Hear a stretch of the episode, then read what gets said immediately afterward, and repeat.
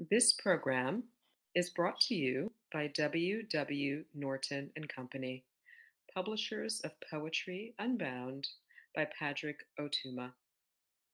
Now in paperback and featuring immersive reflections on 50 powerful poems. This is Rae Armantrout reading On Growth. On Growth.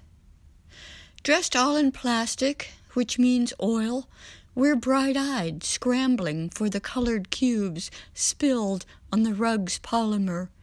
Inside each is a tiny car. When we can't unscrew the tops, we cry for help. We're optimists. To sleep is to fall into belief. Airing even our worst suspicions may be pleasurable. We are carried, buoyed.